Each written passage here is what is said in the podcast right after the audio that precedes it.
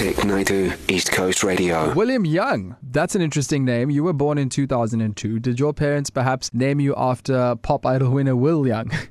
Unfortunately not. Um, so that was, was really more after my grandfather. Ah, it was coincidental because, I mean, yes. You have a lot in common with Will Young. You are a vocalist, you sing, you're part of Kearsney Choir. Yes, I'm very fortunate to be a part of the Kearsney Choir. Yeah, and Kearsney Choir have had many highlights. So what are some of the highlights that stand out for you? Well, I've been with the choir for five years now, and there have really been quite a few things. So in the beginning, the first year, we went on tour to Johannesburg, and I think the highlight there was we did a flash mob in Nelson Mandela Square, which was a phenomenal experience, really something new to all of us and a new exciting way to perform. And then in twenty seventeen, we were lucky enough to go to the tenth International Orientale Concentus com- competition all the way in Singapore, which was really phenomenal to meet so many new people from so many new cultures. And there we received the highest score for the folklore competition, which was really, really such an honor. And then the year afterwards,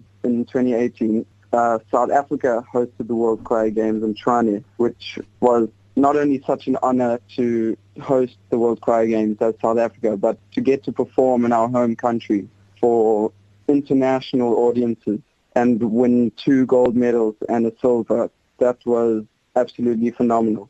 You are eighteen years old, you're in matric. Uh, this year started off pretty well, and then we got a curveball with the pandemic. How has that influenced you or affected your school year? I'm sure it really has thrown a spanner in the works. It's definitely been a tough year, especially, I feel, for matrics. But I'm so, so grateful that my school was able to continue online. The resources we have, we are so immensely privileged and blessed. William, you mentioned something earlier and it really pulled at my heart, and I think it was beautiful that you said you're so lucky to be in the situation that you are. Your school was able to continue lessons.